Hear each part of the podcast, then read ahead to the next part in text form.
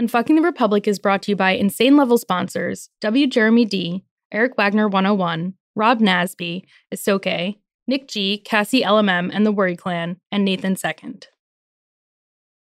Do you think that children of illegal aliens should be allowed to attend Texas public schools free, or do you think that their parents should pay for their education? Who are you addressing that to? I think you're first in this. Uh, he was looking right at you. I said he was. Look, I'd like to see something done about the illegal alien problem that would be so sensitive and so understanding about labor needs and human needs that that problem wouldn't come up. But today, if those people are here, uh, I would reluctantly say I think they would they would get whatever it is that they're you know what the society is giving to their neighbors. But it has the problem has to be solved. The problem has to be solved because with as we have kind of made illegal some kinds of labor that I'd like to see legal, we're doing two things. We're creating a whole society of really honorable, decent, family loving people that are in violation of the law. And secondly, we're exacerbating relations with Mexico. The, cha- the, the answer to your question is much more fundamental than whether they attend Houston schools, it seems to me. I don't want to see a whole, if they're living here, I don't want to see a whole thing of six and eight year old kids being made, you know, one totally uneducated and made to feel that they're living with outside the law. Let's address ourselves to the fundamentals. These are good people, strong people. Part of my family is a Mexican. Can I add to that? I think the time has come that the United States and our neighbors, particularly our neighbor to the south, should have a better understanding and a better relationship than we've ever had. And I think that we haven't been sensitive enough to our size and our power. They have a problem of 40 to 50% unemployment. Now, this cannot continue without the possibility arising with regard to that other country that we talked about, of Cuba and what it is stirring up, of the possibility of trouble below the border, and we could have a very hostile and strange neighbor on our border. Rather than making them or talking about putting up a fence, why don't we work out some recognition of our mutual problems, make it possible for them to come here legally with a work permit, and then while they're working and earning here, they pay taxes here. And when they go want to go back, they can go back and they can cross and open the border both ways by understanding their problems. This is the only safety valve right now they have with that unemployment that probably keeps the lid from blowing off down there. And I think we could have a, friend, a fine relationship, and it would solve the problem you mentioned also. To the N to the FTR. Unfucking the Republic, beating people where they are. Left, right, center, make you laugh, make you cry. Max brings the heat of a basic white guy. That's me. Could've run for office, could've got up off his ass. Hey. Could've made something other than a fucking podcast. But here we are, yo, the UNFTR show. Many faces ripping the script with fuckers around the globe. And Briggity brings it back for Tom McGovern. Let's go. On fuckers, on Canuckers, you're a fuckers 99. On the fuckers and some fuckers, they all like they fucking mind. From New York to Outagamie, Halifax to New Zealand. Say it loud, say it with me. Yo, Yo fuck fuck Milton Milton Friedman. As the war in Ukraine rages on, a refugee crisis has taken hold in Eastern Europe. As of this recording, it's estimated that 10 million Ukrainians have fled their homes, with 3.5 million seeking refuge outside of Ukraine. The vast majority have sought asylum with family members or organizations in neighboring countries such as Poland, Romania, and Hungary. Some have even gone to Russia to stay with family and escape the bombings in their home cities. A small percentage of those fleeing the crisis have actually been able to make it across the Atlantic to seek safe harbor in North America. And as impossible as it sounds, Russians and Ukrainians have even found passage through Latin America only to find themselves huddled amongst tens of thousands of asylum seekers from Mexico and Latin America at the U.S. southern border. The United States has a public health order in place because of the pandemic, which says that it can reject just about anyone who is asking for asylum apart from unaccompanied children. And what that means in practice at entry points like this one is that it can really pick and choose who it lets in. And it seems that at the moment that's Ukrainians, yes, dissident Russians like the ones in the camp, not so much, and the Mexicans and Central Americans that say they've been living in unofficial conflict zones for years now with next to no hope of getting into the US. This Al Jazeera report from the US Mexico border paints an interesting picture of Ukrainians being shuttled aside and admitted across the border, while Russians, sympathetic to the Ukrainian plight, remain in place with Hispanic asylum seekers.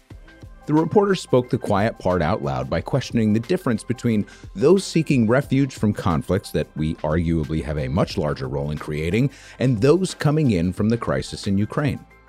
I'm not minimizing anyone's reason for seeking entry into the United States, and I'll let you draw your own conclusions as to the prevailing calculus with respect to who's allowed in and who's not. But I did think it was a perfect time to dig deeper into one of the conservative media's favorite boogeymen and the thing that scares white people more than anything illegal immigration. Lord have mercy! Damn, this is some scary shit! Oh, I am scared! Oh, oh. UNFTR. Chapter 1 The 411 on NIM. We've done a good amount of work already to understand how much we've meddled in Central and South American affairs. So I'm going to make a broad assumption at the beginning here that we don't need to rehash how we've created economic and human safety issues and imbalances among some of our siblings to the South. We're not going to rehash how we invaded or helped overthrow countries like uh, El Salvador. Oh, how about Honduras? No, We could go over Allende's assassination again when we helped overthrow the government of Chile. no, 99. Unfuckers know this already. What about installing and then uninstalling a dictator in Nicaragua? Or Cuba. Honduras. Supporting coup attempts in Panama. Or Cuba. The Dominican. Grenada. Puerto Rico. Or Cuba. Why don't we re release our Washington Consensus episode? No, no, no. Guys, guys, it's unnecessary. Unfuckers have been following along. They know how much we've destabilized the South, how we exported Uncle Cheese Nipple's neoliberal free trade policies. Yes, he's already talking about Milton Friedman. To use both dollar diplomacy and gunboat diplomacy in an effort to squeeze their economies of natural resources and install puppet governments that allowed U.S. companies to occupy some of their most important industries under threat of invasion and insurrection from the U.S. armed and funded guerrilla groups? So, what do you want to talk about then? I just want to talk immigration, specifically on the southern border.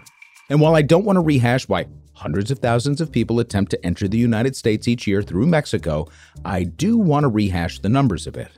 In an earlier quickie, we talked about net international migration, or NIM, and I promised to bring it back in this episode, so here we are. Understanding this concept and the figures behind it is really important because it sets the table for us to show how the debate around Hispanic immigration, especially, has dramatically changed over the past few decades.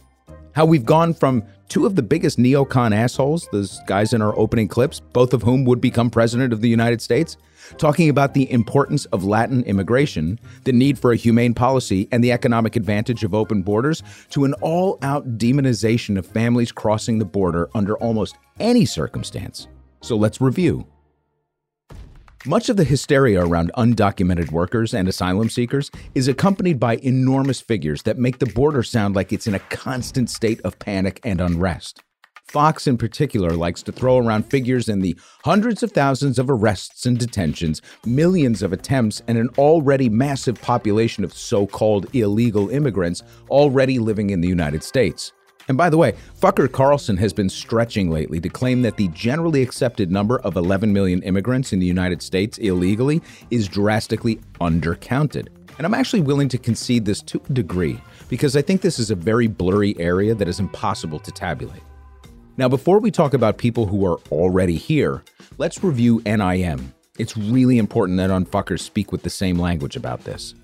Now, we quoted James Risen of The Intercept in that previous quickie, who ran through the numbers compiled by joint agencies during the pandemic to try and get the most accurate count possible. And here's this quote again quote, Net international migration into the United States increased by just 247,000 people in 2021, the lowest annual level for any year since at least 2010.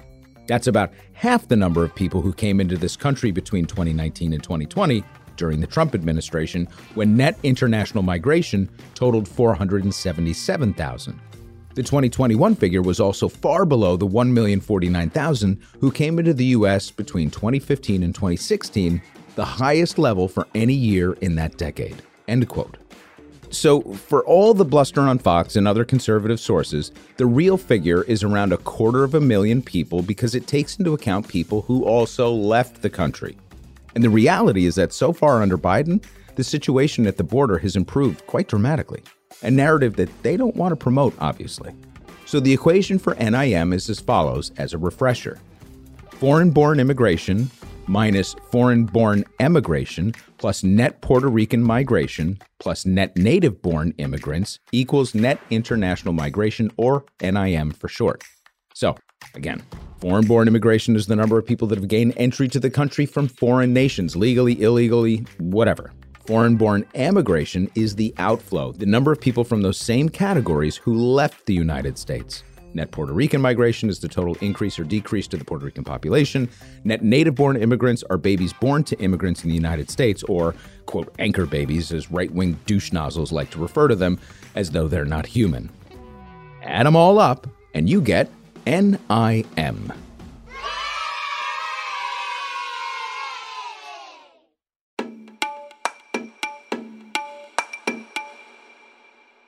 UNFTR is also brought to you by Insane Level sponsors Nathan E., Michelle H., Sam C., Cringy, Cindy S., and Corey S. Chapter 2 Closed Minds and Open Borders. So that 247,000 represents about 0.06% of the US population. Again, this is just net new inflow or outflow and doesn't address the existing population. Oh, and there's one more thing I want to convey because there are two sides to the coin. Immigrants, whether lawfully or unlawfully entering the country, typically wind up in just a handful of states, but there are border towns that catch the brunt of the initial influx and are absolutely overwhelmed, and I get it. If this were a court of law, these Americans would have what is called standing.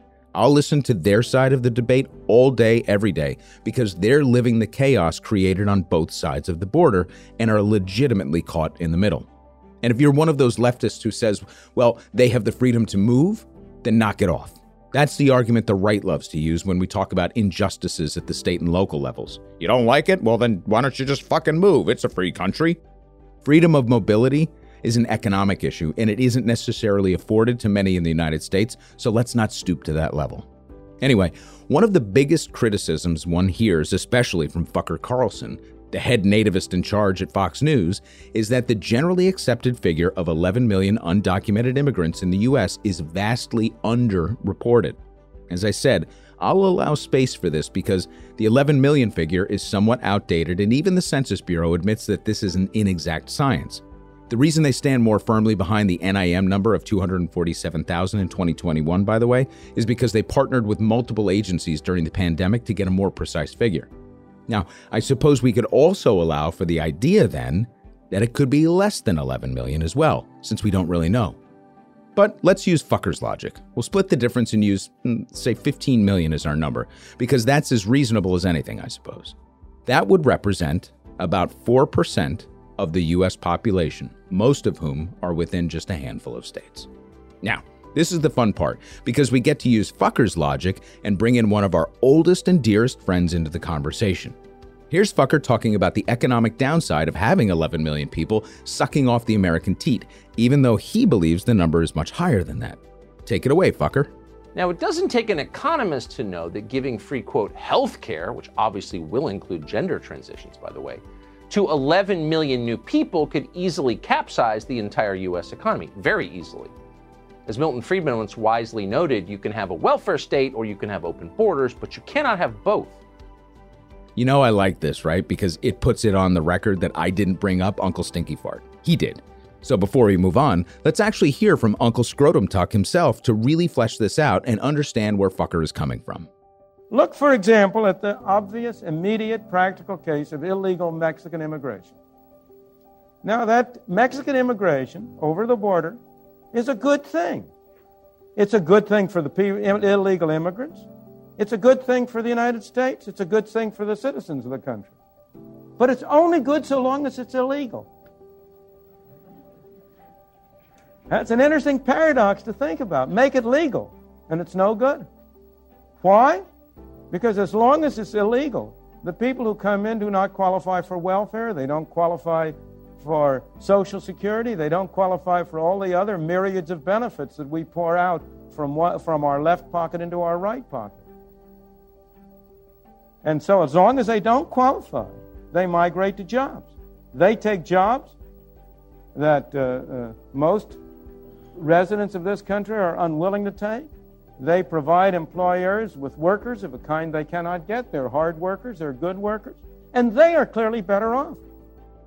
Whoa, there's a lot to think about here.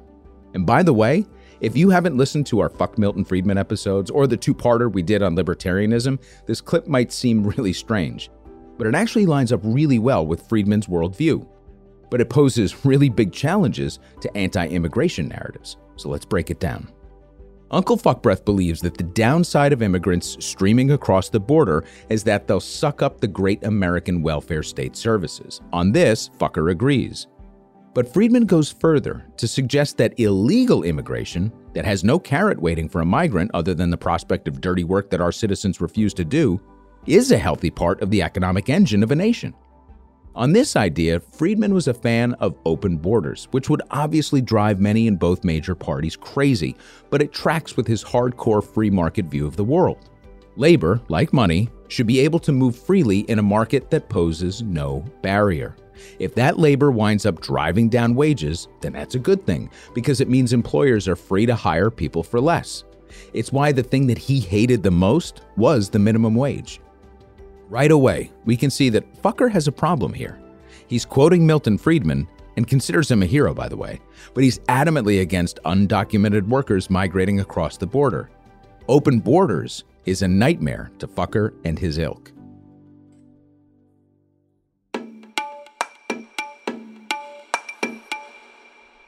Chapter 3 Debunking the Welfare Argument. So that brings us into the welfare state. A couple of ways to think about this. Fucker and Friedman are aligned in the sense that they don't believe undocumented people should be able to access welfare benefits, but for different reasons, and this is where Fucker has a convenient interpretation of Friedman. Friedman didn't believe anyone should have them, citizen or not. Welfare of any kind is an unnecessary control and kills free markets and the incentive to work. Fucker believes that migrants are crossing the border not for work opportunities, but to live on the largesse of the American welfare system. Fucker hammers this point over and over. It's the centerpiece of his talking points against immigration. That and his assertion that we have nothing to do with suppressing Latin American economies and societies, so everyone below the border should just go fuck themselves.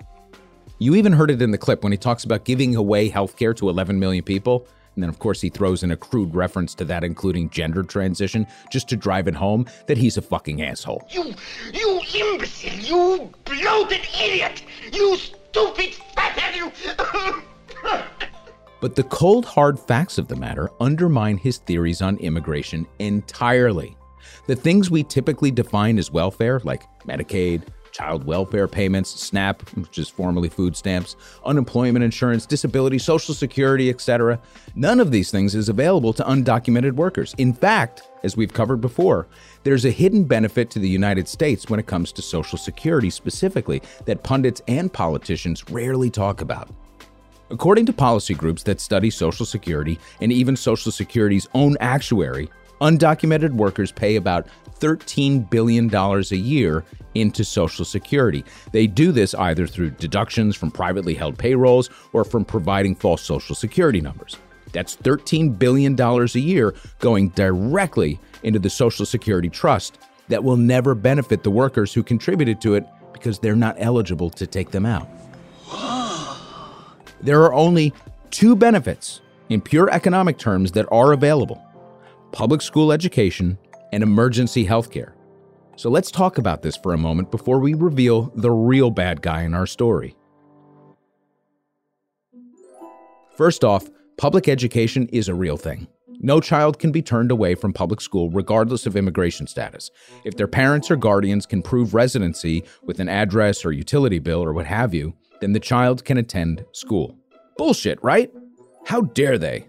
Well, here's the problem with hating on this. And don't get me wrong, teaching English as a second language to students is a great challenge for teachers and something that we are not properly equipped to handle in most districts across the country. That being said, From a funding perspective, because we fund school districts through the local tax base, then these students are underwritten in the same manner as the 40% of the country that rents and does not own housing. If you pay rent to someone, then the homeowner or apartment owner pays real estate taxes that support the local school district. So those kids, they're covered. Period. End of story. It is not a federal economic benefit apart from school lunches, and we'll talk about that in a second.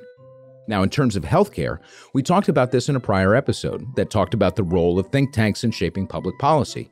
Recall that Obamacare was based on Romney Care in Massachusetts, which was a policy designed by the conservative think tank Heritage Foundation as a way to punish poor, uninsured people, most notably undocumented immigrants.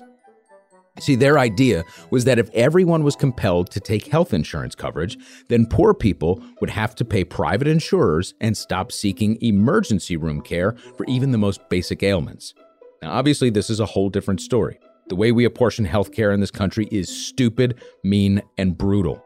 But Obamacare, or Romney Care, or Obamnicare if you prefer, was specifically designed to punish poor people and line the pockets of insurance companies. Of course, that's not a popular narrative for liberals, but it doesn't make it false. So, the one benefit you have, if you're an undocumented human in this country, is that you're still free to walk into an emergency room and receive emergency care and treatment. So, not Medicaid? Nope. Medicare? Nope. Temporary aid to needy families or TANF? Nope. Childcare? Uh uh Adoption assistance? Negative. Low income home energy assistance? Uh uh Social security? No. SNAP food benefits? Nope. Cuba. No. s- Stop it. Conservative outlets like to claim, as Donald Trump often did, that more than half of all immigrant households in the U.S. receive welfare benefits. It's a great spin and effective talking point. In fact, I've read numbers as high as three quarters of all non native born households receive, quote, some welfare. Here's how they get there, because it's true, but it doesn't include any of the programs that we listed above.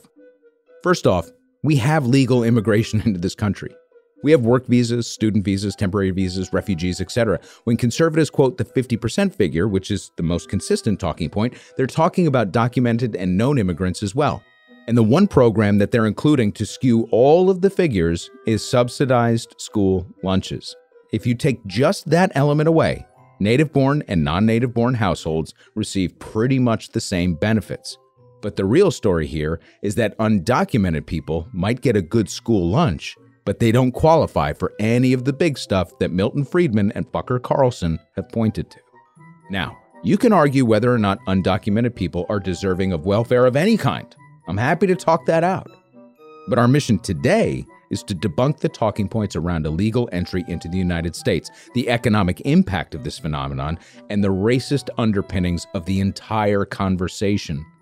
But we really now need to talk about the one asshole who designed the system that we're under today, the one that stripped away any and all protections from undocumented workers, and the one who actually created the crisis at the border. Hint it was a president of the United States.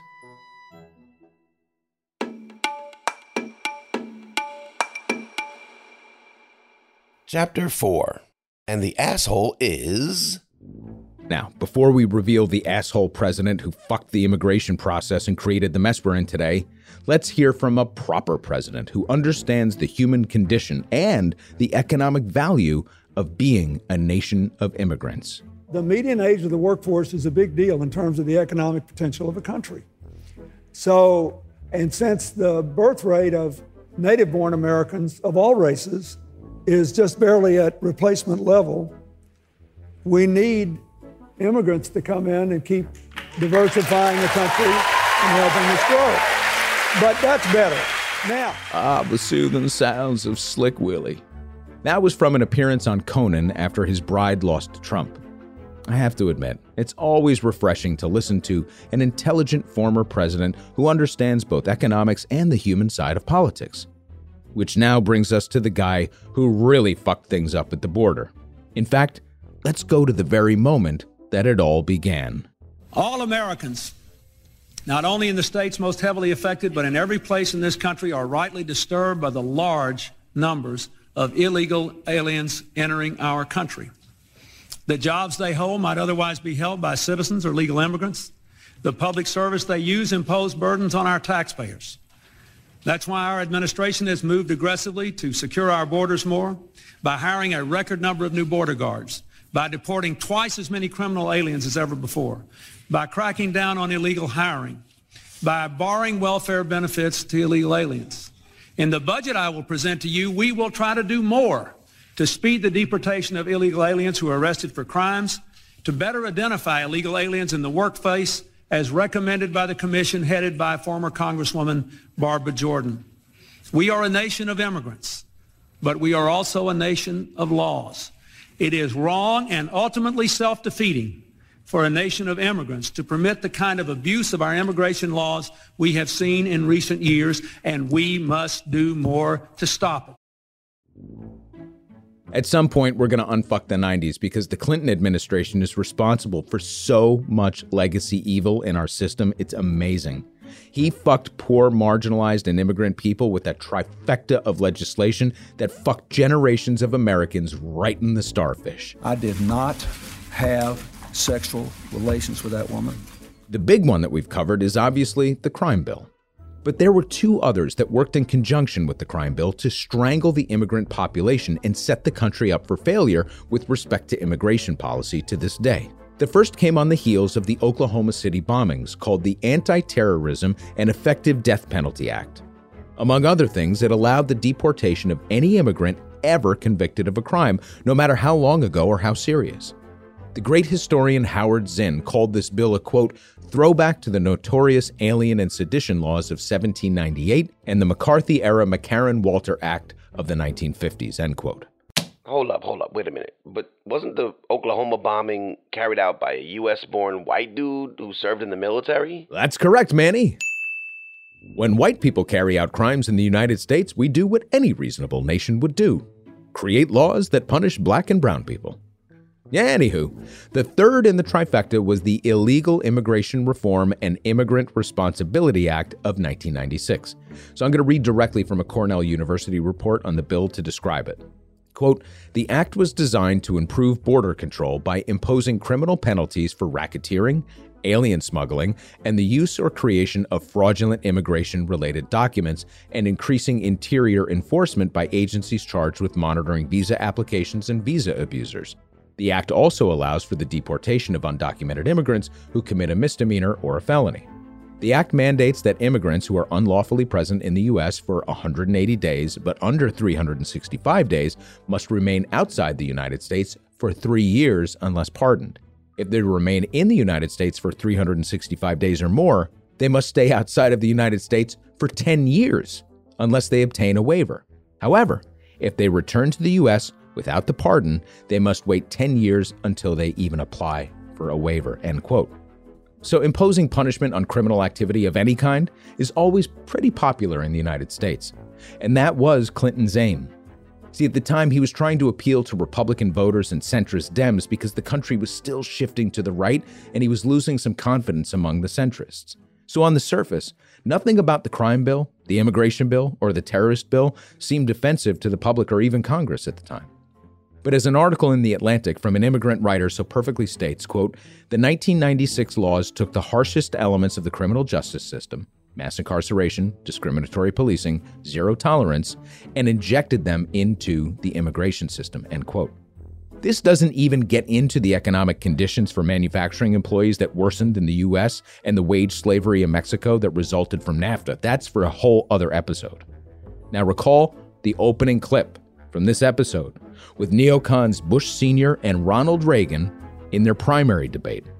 Just one generation later, the country had turned so hard to the right under a Democrat that Democrats believed they had to move into the angry right wing swim lane to retain power. UNFTR. Chapter 5 Bring it home, Max. The immigration debate can be very disorienting. There are emotional, economic, security, education, and social components, not to mention an inherent nativist and racist thread through nearly every discussion. And by the way, If you really want to have some fun talking about immigration and rights, reach out to my buddy John Kane's Let's Talk Native show and ask him what he thinks. Anyway, one of Fucker's consistent talking points is the great replacement theory. The idea that Democrats want Hispanic people streaming across the border because they'll take benefits, get hooked on welfare, and become lazy Democratic voters. Yes, this is really his take, and it's catching on. So forget the naked racism and all this for a second, though I know it's hard. He has a point about the tendencies of Hispanic voters in the United States. But I wonder whose fault that is. Historically, the Hispanic bloc of voters leans Democratic for sure. Although it's important not to paint the community with a single brush. For example, the majority of Cuban American voters identify as conservative, and they're an extremely important voting bloc in a vital swing state. That being said, perhaps the most Hispanic friendly president that we've ever had was George W. Bush, who brought the difference in Democratic to Republican voting within 18 points. Just two cycles prior, the disparity was above 50 points when Clinton beat Dole. Losing Hispanic voters, who are culturally more conservative than most people realize, was a self inflicted wound on the part of the Republican Party. Their racism and fear mongering has cost them the fastest growing voting bloc in the country. So fine, fuck them. The problem is that the fucking Democratic Party is feeding into this by propping up Clinton era legislation that unfairly targets people trying to enter the country lawfully or seeking asylum or employment without going through the proper channels. People who have been here for years and people who are already contributing to the economy. And now the right is bitching about labor shortages? The native born American birth rate is indeed in decline. And we're drowning in job openings because A, we won't support low wage workers with a proper minimum wage or social safety nets. And B, we're preventing the labor force from growing by shutting down immigration pathways. Look at the agriculture sector, right? The whole sector remains in full crisis mode from the labor shortage, worsened now by rising prices and real supply chain issues, not the bullshit ones that we've covered before.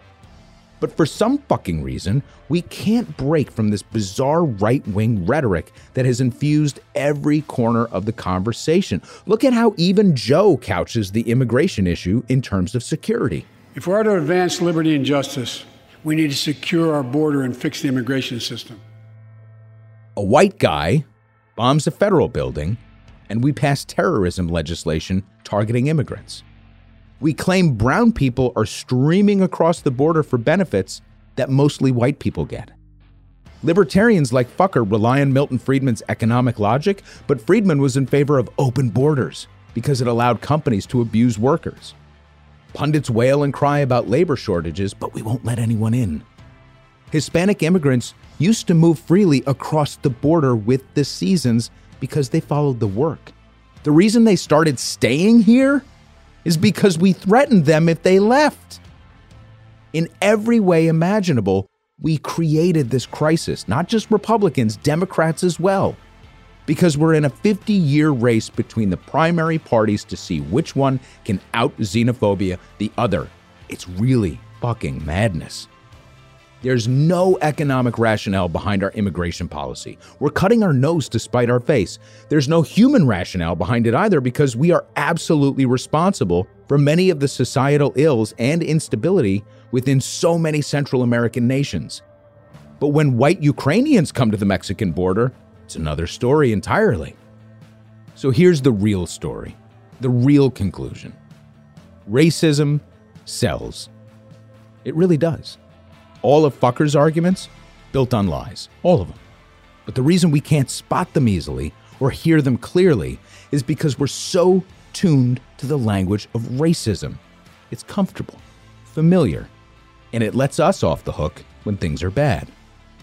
White Ukrainians are walking across the US Mexican border. Tucker Carlson is a dangerous racist. A nation of immigrants, indeed. Here endeth the lesson.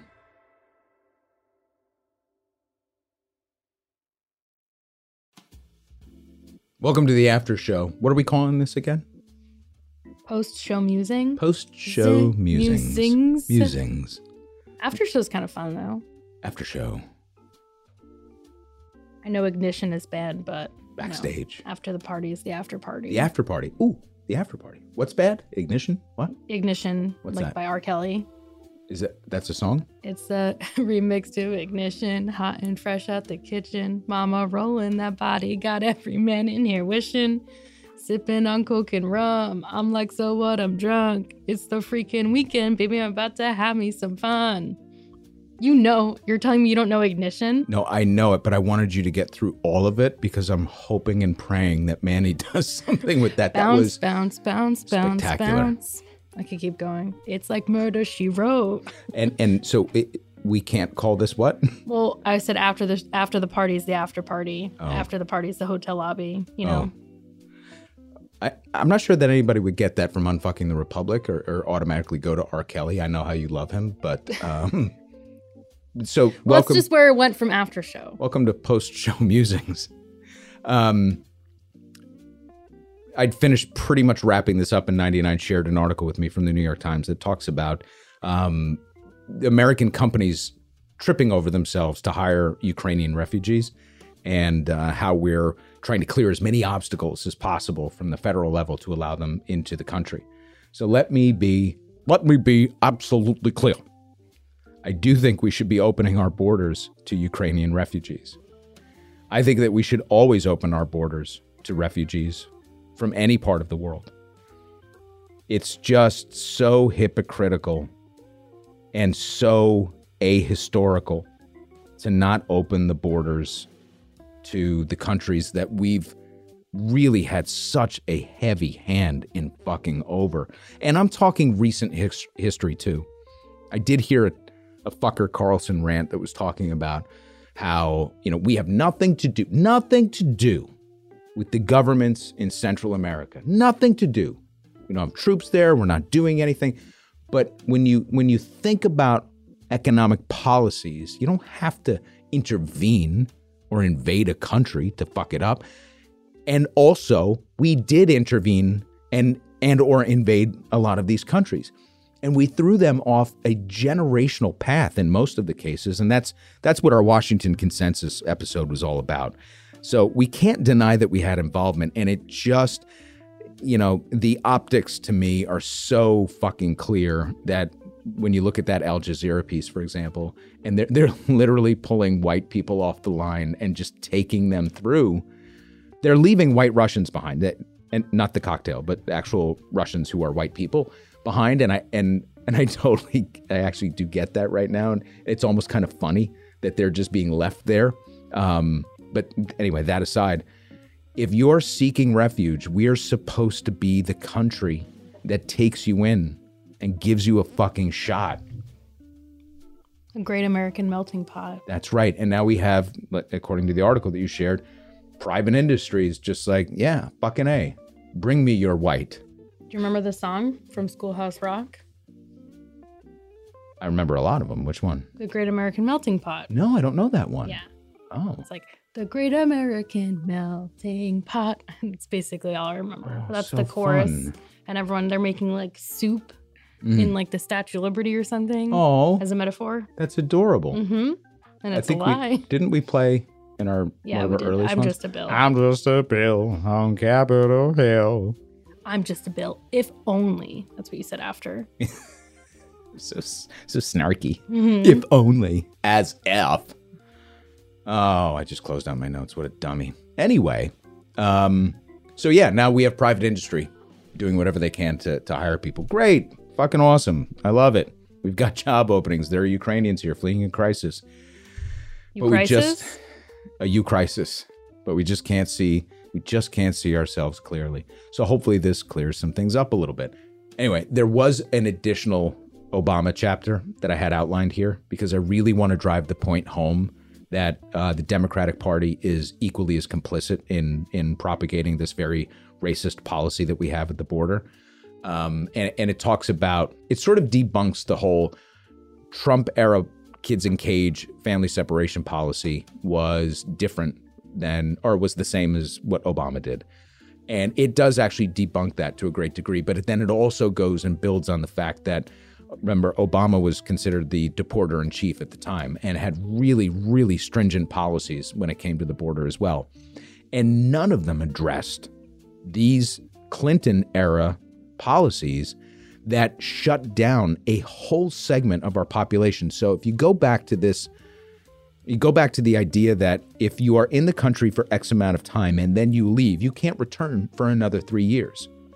And if you're here for more than half a year, you can't return for 10 years. You can't even apply for a decade. That was meant to basically say that if you do come back and it's within that time frame, you are committing a crime.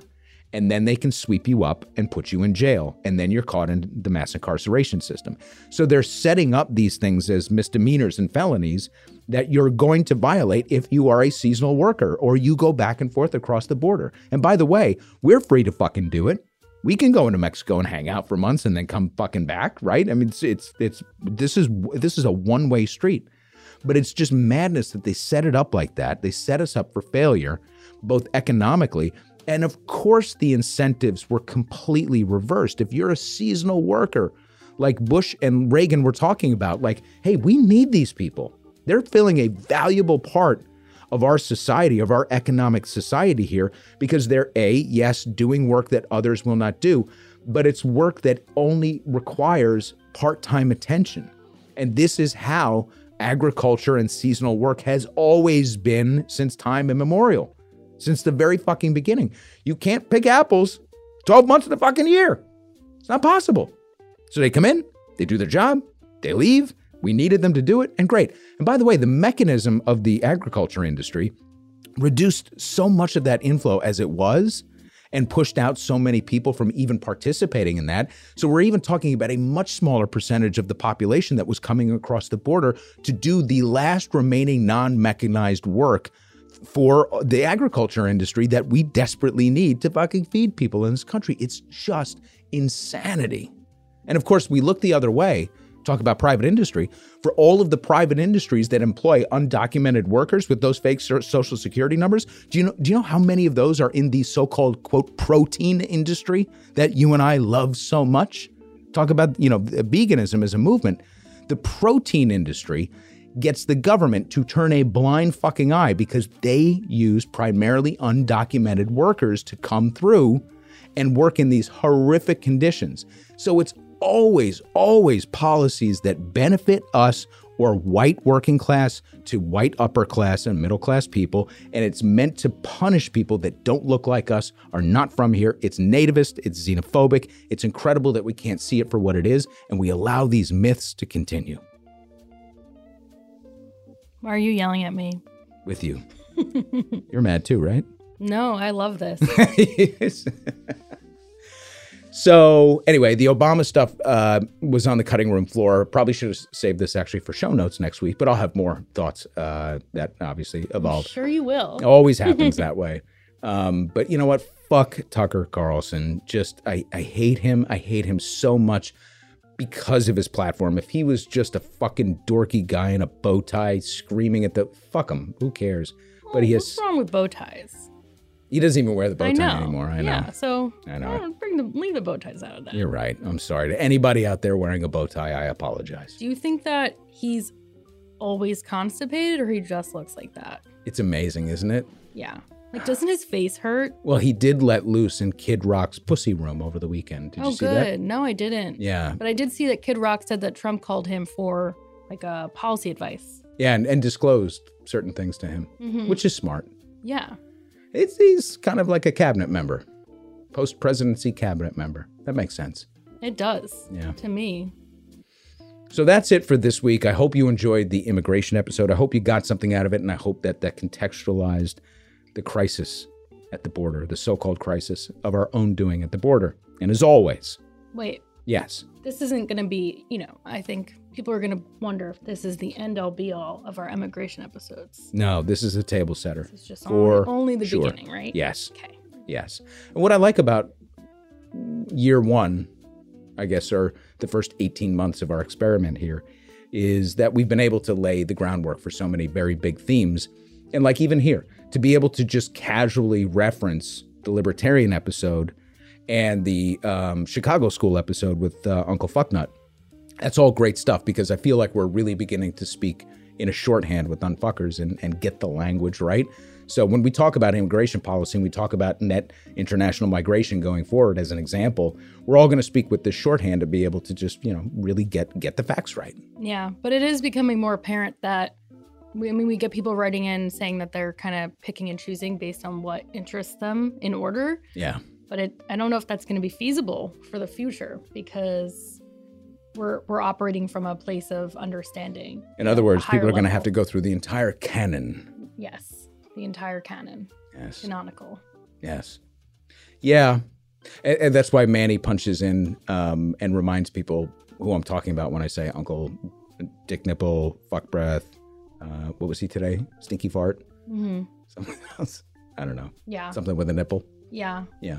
To make sure that everybody always knows that we're referring to Milton Friedman, for example. hmm Um, but yeah, I, I hope that we're creating a sense of understanding in a shorthand as people go through the catalog and, and begin to see these are all threads.